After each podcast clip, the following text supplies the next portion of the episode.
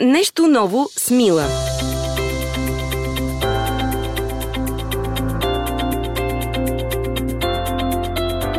Здравейте, скъпи приятели! Завръщаме се с нещо ново с Мила.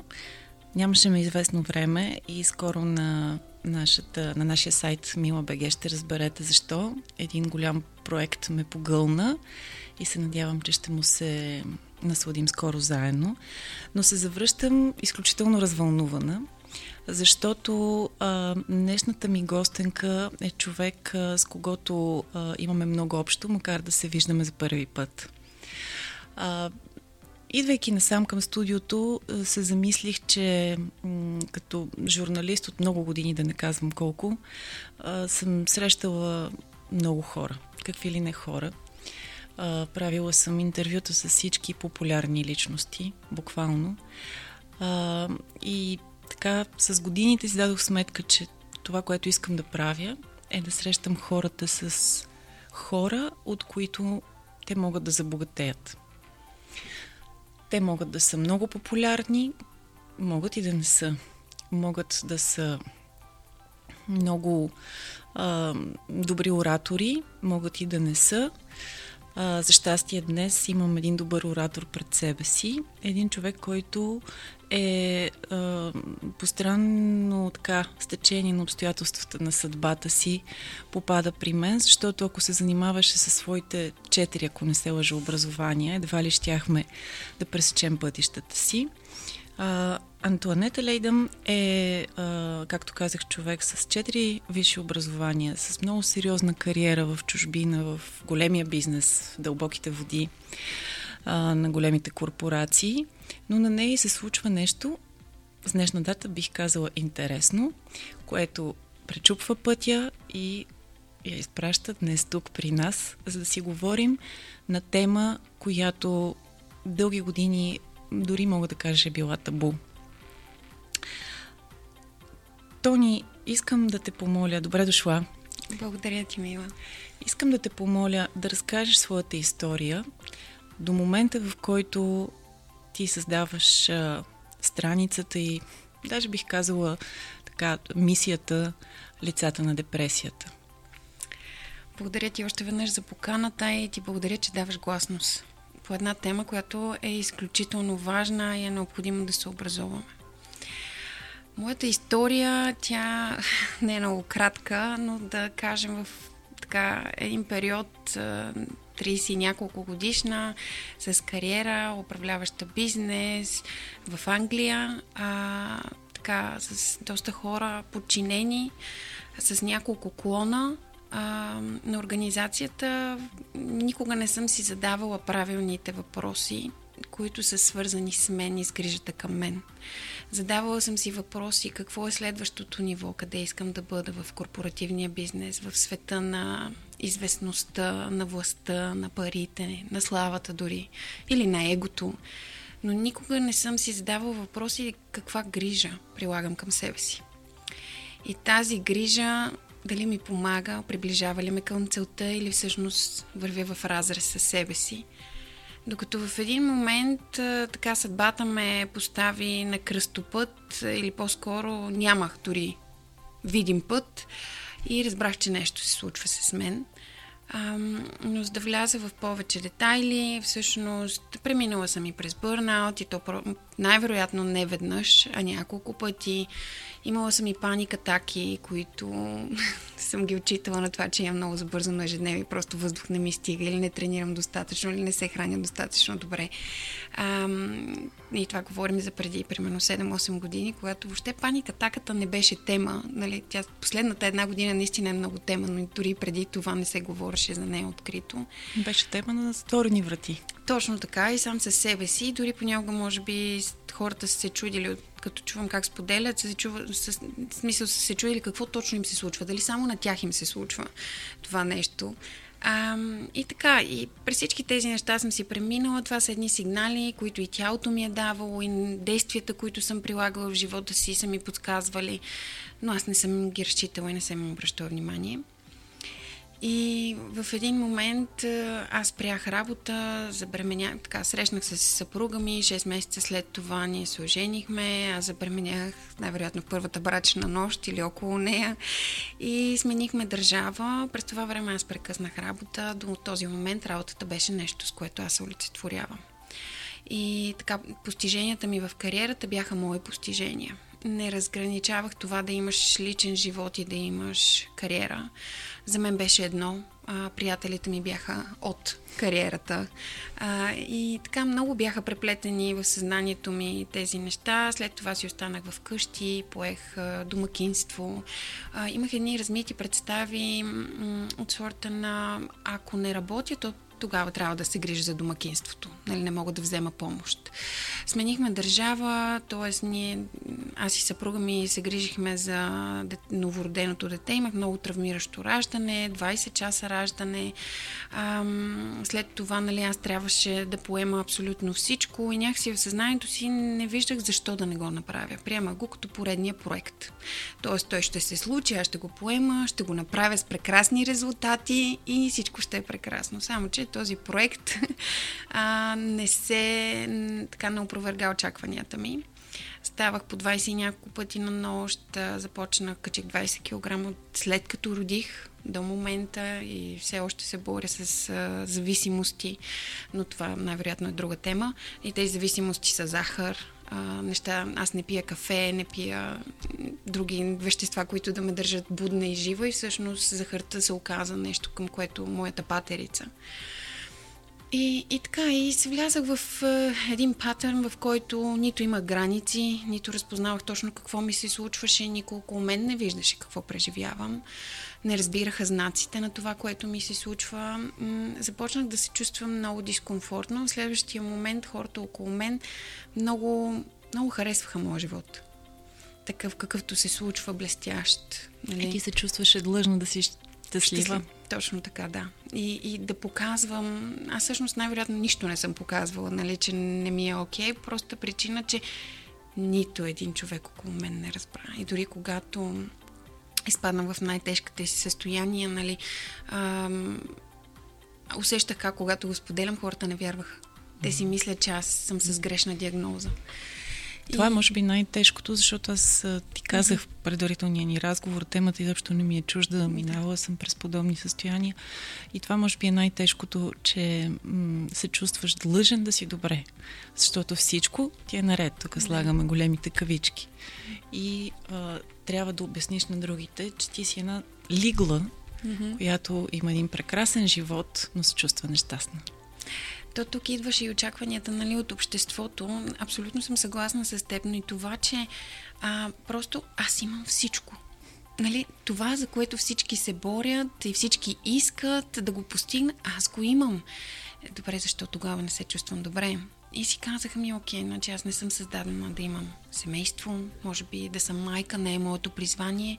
За мен е важно, търсех миналото, търсех кариерата, свободата, пътуванията, постигането на резултати. Просто нещо, в което попаднах, не беше, не беше моето.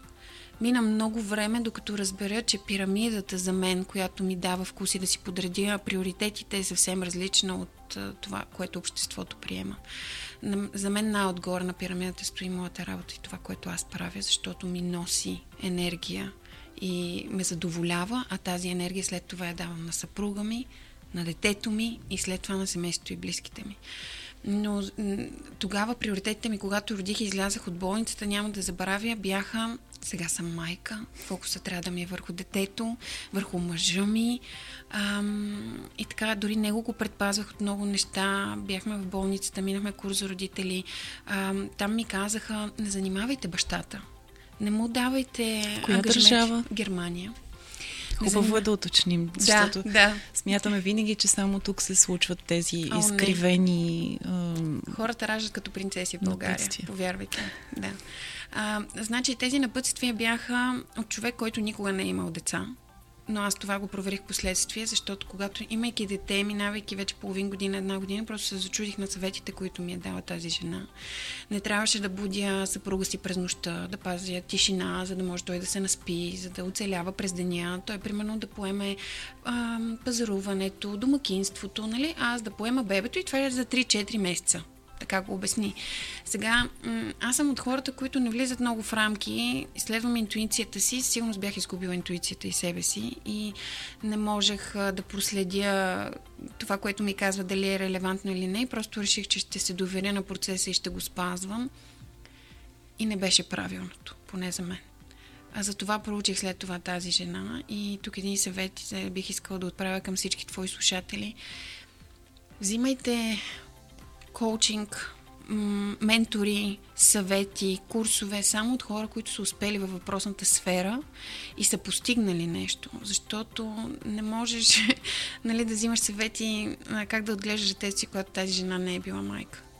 Съжалявам, нали, може да прозвучи студено и грубо, но за мен това е урок номер едно от цялата ситуация. И ако трябва да се придвижа към урок номер две, това беше самия факт, че не можех да защитя себе си, не можех да обясня какво изпитвам, защото всичките очаквания на хората около мен бяха ето тя вече е майка, има семейство, всичко е прекрасно. Само, че това да искаш мъжът ти да отиде командировка и да не се върне, да му се случи нещо, да загине и да умре и да си мислиш, че ти ще си по-добре без него, това със сигурност не е редно. Но дори тези мисли а, не са ме накарали да се замисля до такава степен да навляза в дълбочина в себе си, че нещо наистина много наредно се случва с мен. Аз просто мислех, че аз не съм създадена за този живот. И преломният момент за мен беше, когато всъщност поисках да изхвърля детето си от петия етаж в прекрасния комплекс, в който живеехме. Ам... И тогава бях сама. Мъжа ми беше командировка и много ме хвана страх. Започнах да чета. Беше вечерта късно. Започ... Опитах се да се свърза с различни телефонни линии, да получа помощ, но там изчакването е огромно. Опитах се да мина през Англия, такава бърза, бърза спешна помощ, има ментална помощ също там. А, беше абсолютно невъзможно. В България психолози, психиатри, които знам, а, не можах да се свържа с тях и просто оставих си детето на леглото а, и влязах и си взех много студен душ. Но до такава степен студен, аз не мога да, да си взимам студени душове по принцип, въпреки че се опитвам, защото знам, че са полезни. А, не знам времето, което съм прекарала там, но сигурно се било над 5 минути, защото си спомням как детето много дълго плачеше и в един момент то падна от леглото и аз трябваше да изляза за да го дигна и погледнах часовника и видях, че имаше някакви 5-6 минути, нали, със сигурност от момента, в който съм, ги оставила, съм го оставила.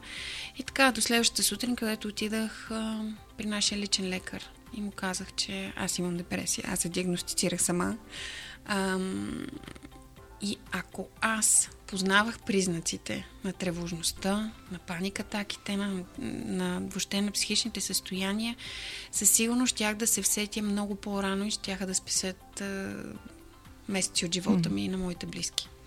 А защо никога ли не си попадала в а, контакт с такъв човек? Никога ли никой не ти е говорил, чувствам се депресиран, тревожен, страхувам си, имам паника атаки? Никога ли не си знаела какво е паника атак? Не, никога. И даже в момента изпитвам срам, вече имам проект за, нали, за психичното здраве и продължавам да изпитвам този срам, как смятам себе си за средно интелигентен човек, аз не съм имала елементарна образованост за психичната ни хигиена. А случи ли се след като вече ти се заяви с твоята тема и мисия, mm. хора от миналото да ти кажат, ми, аз съм преживявал това, минавал съм, но никога не съм ти казвал, защото не исках да ме смята някой за луд. Ами не, даже по-лоши варианти е имало от сорта, ми ние всички ги изживяваме тези неща, какъв е смисъл mm-hmm. да ги говориш. Mm-hmm. Нали, ние всички преминаваме през някакви хора, аз не, не бях преминавала. Не знаех. Тоест, аз съм преминавала в някакъв период от живота си, но след това съм забравила и продължавам. Докато явно тези хора наистина са знаели нещо през какво преминават, не съвсем, но са осъзнавали, че не е окей, най-вероятно е психично заболяване. Тото при мен наистина, дали защото го отчитаха като хормони, да не кажа, аз бременех всъщност в Англия, може би на 6 месеца. А, и там ми следяха бременността. Жената, която ме следеше, а, правех тестове постоянно за психична стабилност. И аз забелязвах как, как отговарям с да на всички. И с изключение на това да отнема живота си, което беше най-силното нали, накрая. А, и казвах, че най-вероятно аз съм в депресивно състояние, нали. Като върнах след това лента, анализирах и така, и тя каза, не, не, това е нормално, те всички са така, това е заради хормоните. Аз аз нямам желание да излизам, аз искам да си седя вкъщи. А това за мен е много характерно, нали? Точно обратното присъства в моя живот до този момент. И тя каза, не, не, дай още малко време. И това още малко време, така 6 месеца. И всъщност аз дори давах сигнали, но тя го отчиташе на хормоните. И може би аз по такъв начин съм го притъпила и съм решила, че това е нормално. Да, замъглена е била картината при теб Изцяло. и като се добави чувството за вина, че не си най-щастливата жена на света, когато поемаш детето в ръцете си, нещата са Определено не беше най-щастливият ми ден, както ме питаха. Mm-hmm. Да, това най-щастливият ден в живота ли ти беше? Еми, не, не. И много ме дразнаше, че мъжа ми казваше, че всъщност това е най-щастливия момент в живота му, че това е най-прекрасното нещо, което някога му се е случвало. Усмивката, позитивизма. На мен това не ми харесваше, защото аз не можех да го изпитам. Не беше вярно за теб. Не. Аз не съм била в депресия след раждането, mm-hmm. но си спомням, че на шега много дълго разказвах. Естествено, че беше най-щастлив момент в живота ми, защото болките свършиха. но нямах, аз също нямах това усещане на безкрайна божествена радост, когато естествено, че си щастлив, но ти още не познаваш този човек, за да го обичаш но това е друга тема. А позитивизма е нещо, което ми е много интересно, защото в западните общества отдавна е така поставен на пьедестал. А, тук се прокрадва като много тренди явление от mm-hmm. години. А според мен това да се стремим към него е вредно. Ти какво мислиш? Има ли, имаме ли така инструменти за естествен позитивизъм в рамките на здравословното, нормалното и така човешкото. Аз мятам, че ние трябва да даваме порив на емоциите си, трябва да говорим за тях, трябва да ги усещаме и да бъдем изключително осъзнати какво преживяваме, а не да ги прикриваме. И смятам, че този позитивизъм, за който ти тук що спомена в България е малко като маска или аз използвам една фраза, която не знам дали звучи много добре, е замитане под килимчето. А, така някакси покриваме нещата на по-външен вид и това пак е за да покажем, не, че ние сме окей. Okay и... Сякаш е срамно да кажеш на как си е задължително да кажеш супер съм. Срамно да. е да кажеш ми днес не съм. Да, точно така, точно това е усещането. И, а в крайна сметка това са емоции. Да, да бъдеш щастлив е усещане, да бъдеш нещастен също, да изпитваш страдания, да си тъжен. А, те са еквиваленти и ние трябва да им, да им дадем порив, за да ги разберем, да видим защо ни се случват и оттам нататък да изходим с някакви малки стъпки, за да видим как да го променим, ако не ни харесва. Или искаме, ако искаме резултата да бъде да бъдем щастливи, да видим как от нещастни можем да станем щастливи. Но нека не го прикриваме. И е добре да го споделяме, защото ние всички сме хора и ние ги преживяваме тези неща. Ние не сме 24-7 а, усмихнати в най-прекрасното си състояние и отношение. И колкото по-открити станем за това, толкова по-лесно ще живеем. Аз наистина мечтая за момента, в който който отидем на работа и можем да кажем ам, днес психически не съм добре. Нали, смисъл така както ме боли кръста и да кажа днес много ме боли кръста и никой да не те занимава с много неща, ти просто да си действаш това, с което можеш да се справиш през деня. По същия начин, когато си психически нестабилен, да им кажеш на те, твоите колеги или шефове и те да проявят разбиране, докато в момента това за нас не е опция и не го правим. Сякаш сме на двете крайности в България. А, имаме така солидното мрънкане и а, такива изрази, които на мен са ми адски неприятни. Ми... Бива, как си ми бива, ми горе-долу а, не можем да го наречем. Не съм тъжен. Това е, м- особено един мъж, много рядко ще чуеш да каже не съм тъжен, а те също изпитват тъга. И аз, например, уча сина си, че а, няма нищо немъжествено в това да плаче или да изпитва тъга. А, или сме супер, или сме бива. Mm-hmm. А, и мрънкаме. Но, а, знаеш ли, аз изпомням, имах така една година посещение при психотерапевт репликата, която най-много ми помогна да изляза от един тревожен, потънал период, когато се чувствах заглъхнала, усещах безмислие. Не точно такава тежка депресия, за каквато ти говориш след твоето mm-hmm. раждане, но, но нещо, което може би пък е още по-често срещано сред хората. Една заглъхналост в живота. Нищо не ти е вълнуващо. И тогава репликата, която мене ме извади и окрили, че всичко ще бъде наред, беше репликата на, на психотерапевта. А, много, е, много е добре, че не си добре. Окей, okay, това, това е окей. Okay. Не се притеснявай. Аз много вярвам в тази максима и за това и през цялото време с хора, които говоря с подобни проблеми, им казвам, това е временно и ще отмине и е лечимо. Просто трябва да минем през периода, но за да минем по-бързо през периода, да не оставаме в него, трябва да сме осъзнати защо се е появил. И сега, м- моята депресия, тя беше отчетена в период след раждане. Моята депресия започна много по-рано. Аз 19 месеца съм имала депресия, нали, по периодите, които, връщайки се назад, самия факт, че спрях работа, т.е. аз съм се откъснала от нещо, което е много съществено за мен. Влязах в нещо ново, което не ми носеше удовлетворение. И това е приложимо за може би 90% от хората, защото ако ежедневните им задължения не са им приятни и не, не им харесва какво правят, не се чувстват стойностни, а, и как да кажа, работата, с която се занимават на ежедневно ниво, не им носи удовлетворение, път е много подобен. А, затова хубаво е да сме осъзнати какво ни харесва, да, да се питаме какво искаме, да знаем къде искаме да стигнем и да мислим всяка една крачка, която правим в ежедневието си, приближава ли ме до това място, до това усещане. Дори ако трябва да се върнем към основата си, вътре да усетим в нас сега това Имам ли пеперуди вътре, искам ли да го направя или не искам? Това е огромен знак. Само ако отделим време да се попитаме, защото в забърнато ежедневие ние се оправяме сутрин, затваряме вратата и излизаме и дори не знаем какво да очакваме от деня. Ние просто тръгваме, защото толкова часа сме на работа, после трябва, примерно, имаме срещи, след това трябва да вземем децата, пък деня за утре трябва да го подготвим и така. Така че ако се задаваме въпроса какво искам от днешния ден, може би е едно добро начало.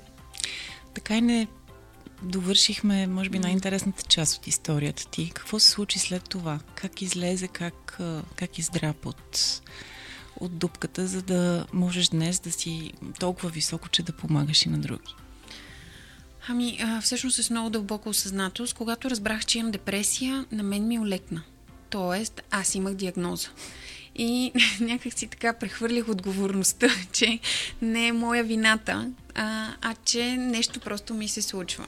Така минах още няколко седмици, докато разбера, че а, всъщност вината си изцяло моя и аз трябва да поема отговорност, но аз се чувствах прекалено комфортно в зоната си а, това да имам депресия. Чувствах се жертва, мъченик и наистина ми беше много добре. Много добре, защото имах оправдание за абсолютно всичко. Ам, така, първият сигнал, който дойде при мен, че аз на следващия ден, когато нали, разбрах, че имам депресия, отидах при моя леч, личен лекар и той веднага ми каза ми, трябва да ти изпиша антидепресанти, защото вече е минало много време и процесът се е задълбочил. Изписа ми антидепресанти, започнах вечерта да ги приемам ам, и на следващата сутрин взех втората таблетка и всъщност аз се почувствах прекрасно но толкова прекрасно, че се едно абсолютно нищо ми няма. Съответно, аз не обърнах внимание на това мое прекрасно отношение. Мъжът ми каза, ме ти се държиш много нормално, нали смисъл много добре.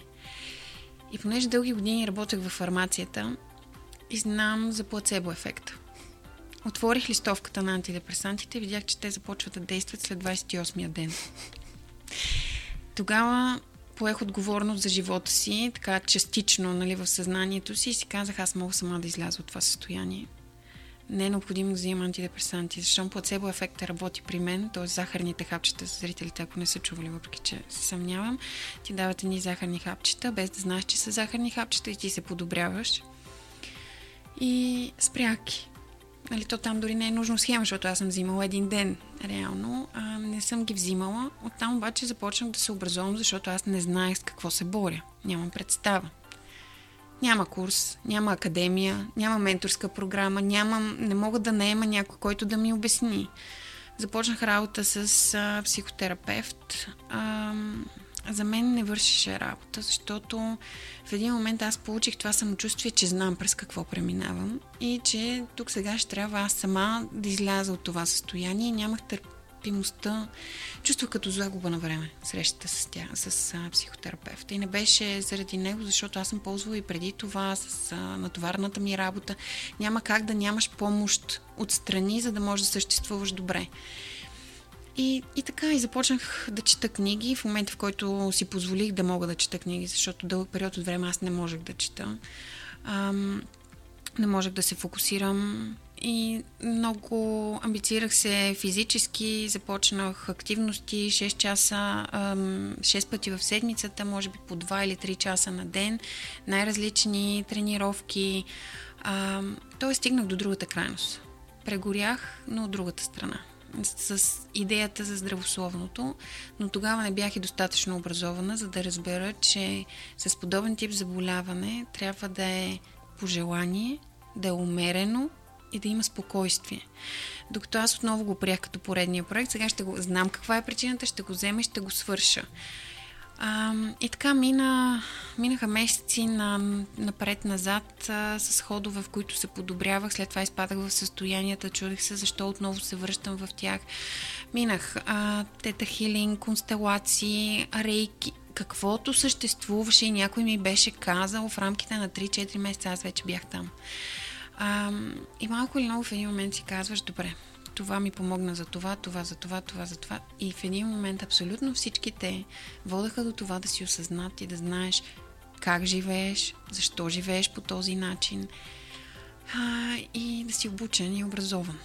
И всъщност образоваността дойде от книгите, практиката, прилагане върху мен самата, докато в един момент достигнах до едно прекрасно проучване, което е направено в Штатите и разбрах, че има 9 типа регистрирани депресии – Две от тях са по генетичен път. Едната е биполярното разстройство и шизофренията, които се предават от поколение на поколение. Втората е когато химични процеси не достигат до нашия мозък. Това е серотонина, за който говорим, който се набава, хора, набавя се само с жълт кантарион, 5-HTP, не правя реклама на лекарства, но не е необходимо нали, да се взима тежка артилерия, ако сте в самото начало. А, и с спорт, защото след 40-та минута организма ни автоматично произвежда серотонин. И а, така, това бяха двата варианта, в които ние не можем да повлияем. Или поне до момента не е доказано, че можем да повлияем. Останалите седем ние сами си ги причиняваме. И това е, че сме се откъснали от средата, в която живеем, че нямаме подкрепа в къщи, че имаме турмоз, имаме травма като деца, че а, ходим на работа, която не ни удовлетворява и от нас не зависят решенията. А, изолираност, нещо, което ни се случи в последната година и нещо. А, това са останалите седем причини в които ние сами се поставяме. И ако ние не живеем осъзнато, не си задаваме въпроса това прави ли ме щастлив, удовлетворява ли ме, но мен, не родителите ми, не приятелите ми, не обществото и моите представи, как съм си представил живота, а, тогава ние достигаме до истината и така както искаме да живеем. И излизаме от състоянията. Звучи лесно. Ах. Знам, че практиката е различна и че да. е бил дълъг пътя. Това, което много ме впечатли е, че преди да осъзнаеш самата ти в какво се намираш, един сервитьор случайен казва, а, ето го момичето с хубавата усмивка и тъжните очи. И тук искам да отворя една много болезнена тема за близките хора, за хората около теб. А, никой ли не беше забелязал симптомите, защото в теб е имало едно обяснение, но може би в съпруга ти, в близките ти е имало друго. Никой ли не забеляза и как реагираха на диагнозата, в която ти вече беше убедена? Никой не забеляза. Абсолютно никой. Те са свикнали да виждат един положителен човек с усмивка на лице, който е свикнал да се справя с нещата на живота. И нямаше нямаше коментар, потърси помощ или виж се с някой, който е преминал през състоянието, въпреки че аз дори да ми бяха казали това, аз не познавах някого, който ми беше споделил, да ми е споделил подобно нещо. Когато диагнозата беше факт, ам, близките ми сега ме караш да се замисля, всъщност те привидно трекоха. Защото не, ние виждахме слона в стаята, но не говорехме за него. Аз имах желание да говоря, имах потребността да го, да го изкажа, да излезе. Ам, няма да забравя, да на майка ми ми прости, че ще го споделя това, но смятам, че ще е полезно. А, получавах паника така, без да знам, че е паника така, в къщи. А, и детето ми беше там и съпруга ми. Просто не можех да дишам. Станах от леглото, отидах при нея. Тя беше в, при нас в Германия да ни помага. Тогава, когато аз вече имах диагноза, тя знаеше, че трябва да дойде заради антидепресантите, защото му успивали, нали, така както тя се изказа и трябва да дойде. А, и казах, от нещо ми става, не мога да дишам. И нейната реакция беше, знаеш ли, гледах прогнозата за времето, утре ще бъде много слънчево.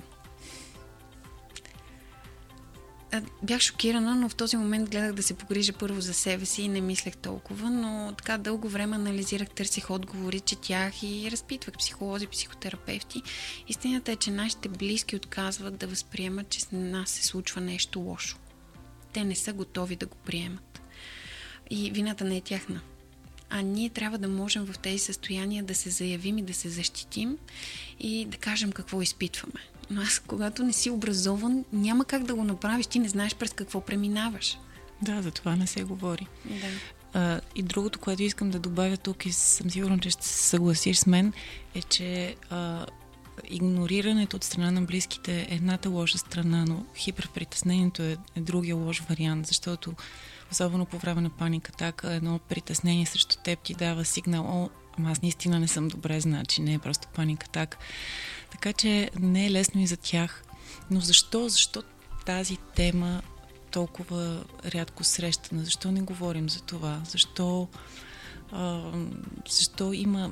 Защо темата е стигма в, а, в нашето общество? И не говоря само за България, както чуваме историята на Тони, не говорим само за България. Не, никъде хората не са готови да отворят, да говорят на тази тема. В момента се превръща като тренд. Ам, даже имам среща с няколко училища, частни гимназии в България на тази тема и виждам точно обратното там. Те всички смятат, че имат депресия. Те всички смятат, че преминават през някакви състояния. Те не знаят точно какви са състоянията, но а, така, една учителка, както каза, а, това са хормоните, обаче те ги бъркат с депресия. Аз съм сигурна, че е някъде по средата. Нали, не е съвсем а, само хормоните. А, но тази тема е набъбнала и е била голяма тема преди много години и продължава, но просто ние, не знам на теб дали ти се е случвало, но аз съм расла в семейство, в което сега дръж се прилично, сега се поздравява, сега се прави това, ние не показваме, нали, ако не искам да поздравя сега, не, не, такъв етикета, така се прави.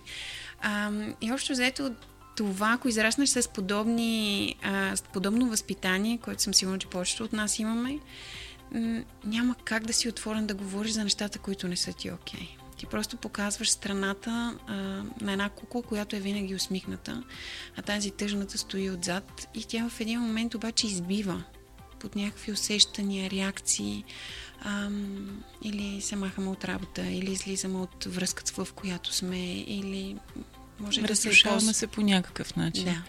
Любимата ми, отново в големи кавички, реплика, м- която ще продължи твоите, задръж се прилично и така нататък, mm-hmm. е стегни се. О, да. Това ми е любимата. Да. да. Виж, всичко си имаш, какво ти е. Прекрасен живот живееш. Стегни, стегни си. А, Тони, а, всъщност не говорихме, а, е много важно, защото там е където могат да те намерят хората за лицата на депресията. Разкажи какво, какво направи, какво постигна и какво се случва в твоята платформа и с твоите книги. Благодаря ти, Мила, за този въпрос. Ами, всъщност, ам, аз като преживях това състояние, някакси една така неправда имаше в мен. И другите хора трябва да знаят. Усещах, че когато виждам някого с депресия, защото то в един момент започваш да разпознаваш, когато човек е с такива състояния, направих грешката, а, преди също да се обуча в тази посока, а, да отида и да кажа на човека какво, през какво според мен той преминава А, естествено, този човек не е готов да те чуе, не е, не е отворен, а, но така се случи, че на двама човека го направих това нещо. Един е след половин година, другия след 8 месеца. Всъщност се свързаха с мен. Тоест, те не са били готови да поемат това знание и това откровение, докато те не са стигнали до извода. И реших, че трябва да, да говоря по темата. Исках да проверя кой друг го прави. И моя ресърч показа, че никой. И си казах, окей, значи, мой дълг е, аз трябва да го направя. Направих една страница във Фейсбук, лицата на депресията. И така започнах да записвам едни видеа, чрез YouTube канал също отворих, нали, защото всички така правят. И така уж по смешната страна на нещата, да изглежда интересно. Записах едно видео, второ видео и след това обаче не можех да продължа. И не можех да продължа, защото аз изпадах в същите състояния, за които говоря.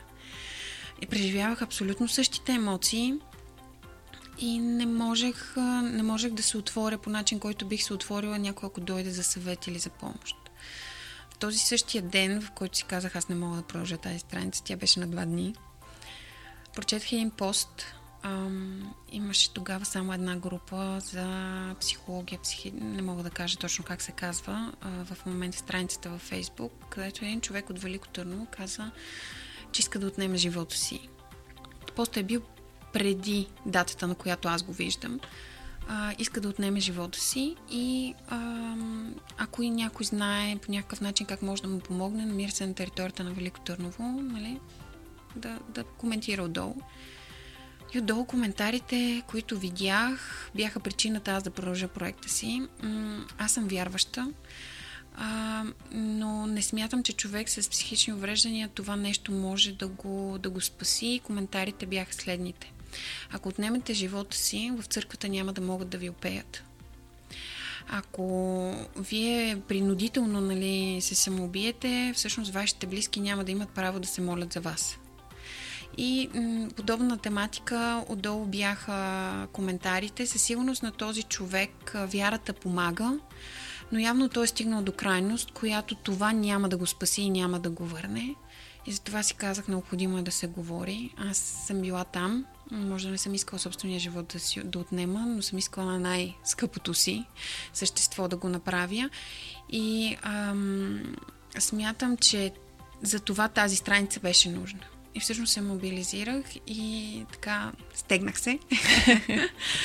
и създадах проекта, в който всичко, което знаех, говорех във видеа и давах стойност. Оттам получавах много съобщения, в които аз просто а, остави безплатно, че отговарях, но те отнемаха такъв такъв обем от времето ми и, и хората не разбираха, но осъзнаваха. Започваха с един въпрос, след един час комуникация, те се връщат пак на същия въпрос. И оттам дойдох, дойдоха всъщност и книгите, за да мога да, да помогна максимално. Едната книга се казва Фитнес за психично здраве, където говоря за състоянията на психично здраве, но и как да контролираме, защото аз имам един много добър, много хубав израз, поне аз много го харесвам, не започваме да си мием зъбите, когато те вече са се развалили и тръгнат да падат. Затова е добре да сме образовани преди ситуациите да са пристигнали при нас, за да ги познаваме и да се предпазим. А ако вече ги изживяваме, как може да излезем от тях и да ги контролираме. А другата книга се казва Окей, да не си окей за хора, които живеят с хора с депресия, но те са, тази книга също би била полезна на тези, които изпитват тези усещания и не знаят как да се защитят. Тоест там давам конкретни фрази, чрез които могат да покажат през какво преминават, какво им е необходимо и как точно да им бъде помогнато. Ам, защото аз мятам, че в едно семейство, ако единият човек е болен, а, на другия в никакъв случай не му е по-лесно. Защото mm. то е ясно, че фокуса е върху болния и така ще бъде, докато не стъпи на едно да кажем, стабилно и здравословно ниво. Варианта винаги го има за връщане, но винаги може и да не се върнем на там. Така че тези хора също страдат. Или да искаш да помогнеш на приятел. И в края на книгата също обяснявам и как да го внедрим в корпорациите и в училищата, защото ние пребиваваме огромен период от време а, в тези организации и трябва да бъдем прияти такива, каквито сме. Това е изключително важно. А има ли универсална според теб дефиниция за психично, за добро психично здраве? Световната здравна организация казва така. Трябва да си физически, умствено и социално стабилен. Тоест комбинацията от трите неща. Това е така нареченото триединство, още също може да се каже дух, душа и тяло. А, ако ти можеш да пребиваваш, да комуникираш и да се чувстваш добре, без да имаш болки, а, това означава, че ти си психически здрав. Значи психичното здраво обхваща всичко. А как да разберем, че сме психично здрави? За пеперудите ли? При пеперудите ли ни връщаш? Ами, а, не, просто според мен трябва да си задаваме правилния въпрос, като започнем какво искам и какво ми носи това или как се усещам. Това са едни коучинг въпроси, които така може би на момента са тривиални, но не може да си представите, ако вие наистина си отговорите на тези въпроси, колко неща има долу във вас, под пластовете и те ще излизат и ще излизат. И каква е дефиницията, как да разберем дали сме наистина психично здрави, когато можем да, да сме социални, можем да говорим, да излизаме навън и да сме приятелски, приятелски кръг, който не ни напряга. И то под напряга имам предвид а, психически да ни напряга. Не, че сме си ядосали някой какво е казал и така нататък. Защото когато ти не си психично здрав, ти не можеш да общуваш. Това отнема огромно количество енергия да бъдеш сред хора. Да достигнеш тяхната енергия дори.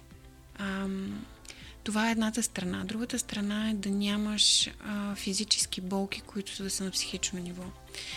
И това е много често срещан случай, в който се проявява на, физи... на физическо ниво някаква болка. Отиваме на лекар, на скенер, на друг лекар и то не излиза причина.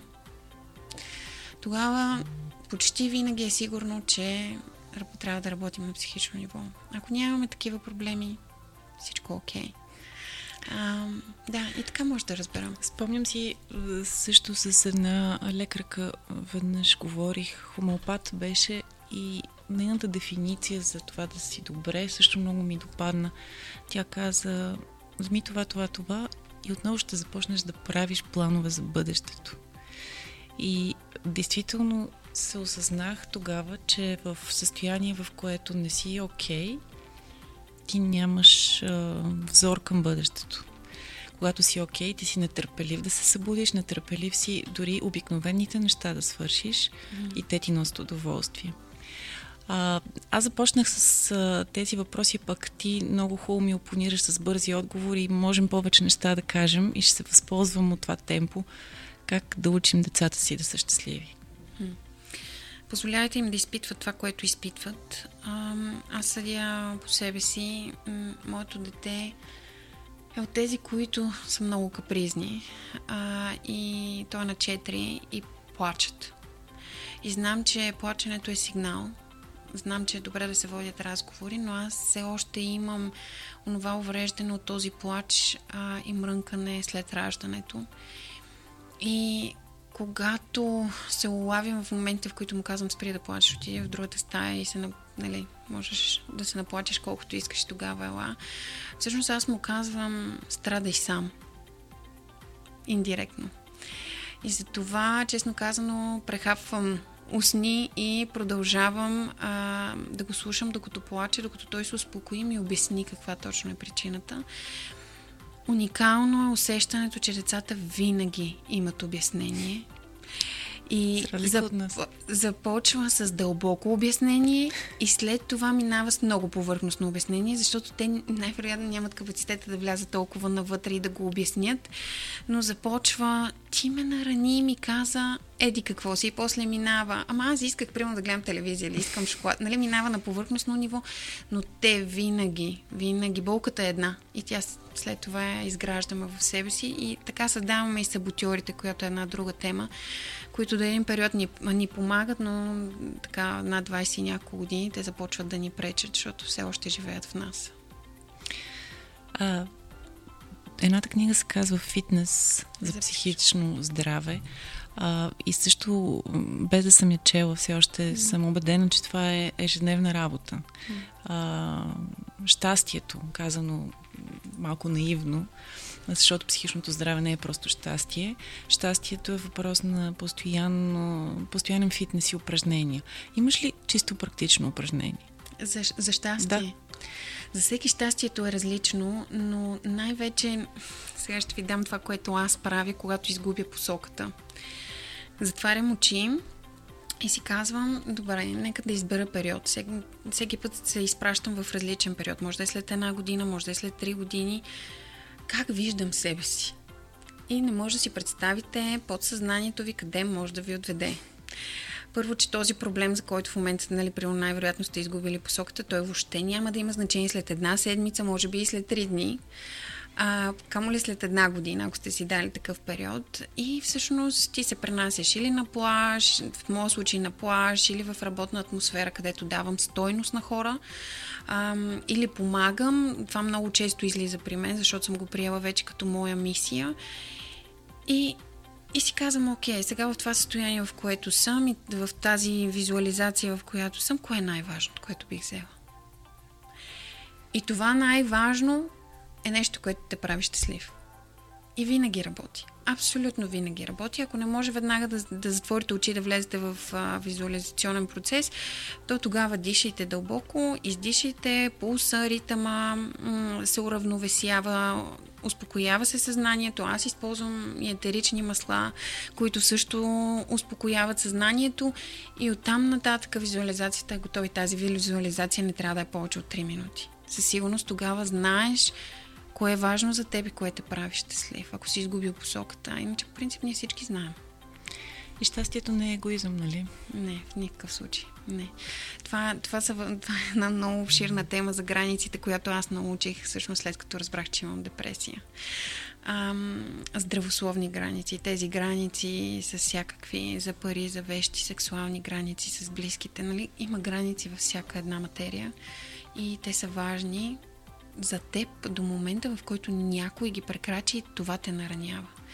И дори да са финансови, трябва да се изкажат. Ако са дори като материални вещи, не харесвате някой да ви пипа вещите и така, кажете го, не, не, не го правете от учтивост.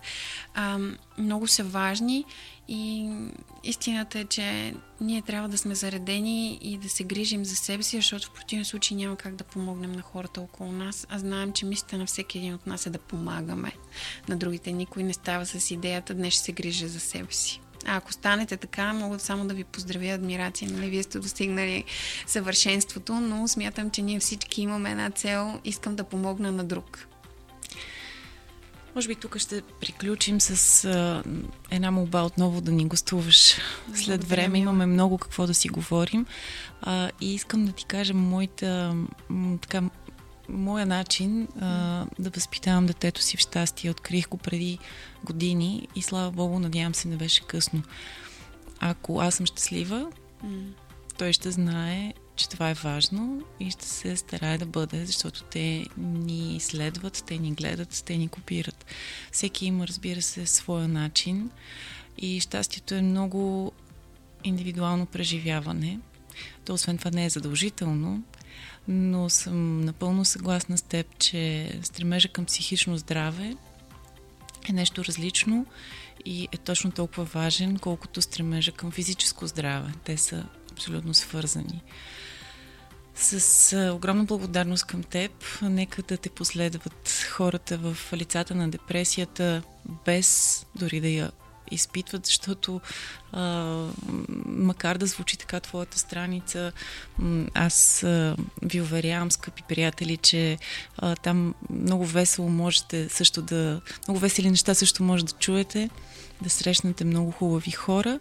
А, нужно е да се говори за това и за депресията, и за щастието, и за здравето. Пожелавам на теб, на всички, които ни изслушаха, Обещах ти да е по-кратко, но не се сдържах. Здраве във всяко едно отношение, защото само когато сме здрави, можем да даваме, можем да обичаме, можем да летим и можем да растем. Мила, много ти благодаря за поканата още веднъж. Аз бих искала само да завърша с едно изречение, което всъщност е името на моята втора книга окей okay, да не сме окей okay да говорим за това. Така че бъдете открити, открити, дайте порив на емоциите си, споделяйте ги, защото не знаете вашия пример на кого ще помогне, може и да спаси неговия живот. Така че предайте нататък и помогнете. Благодаря ви още веднъж. До скоро. Чао, чао. Нещо ново с Мила.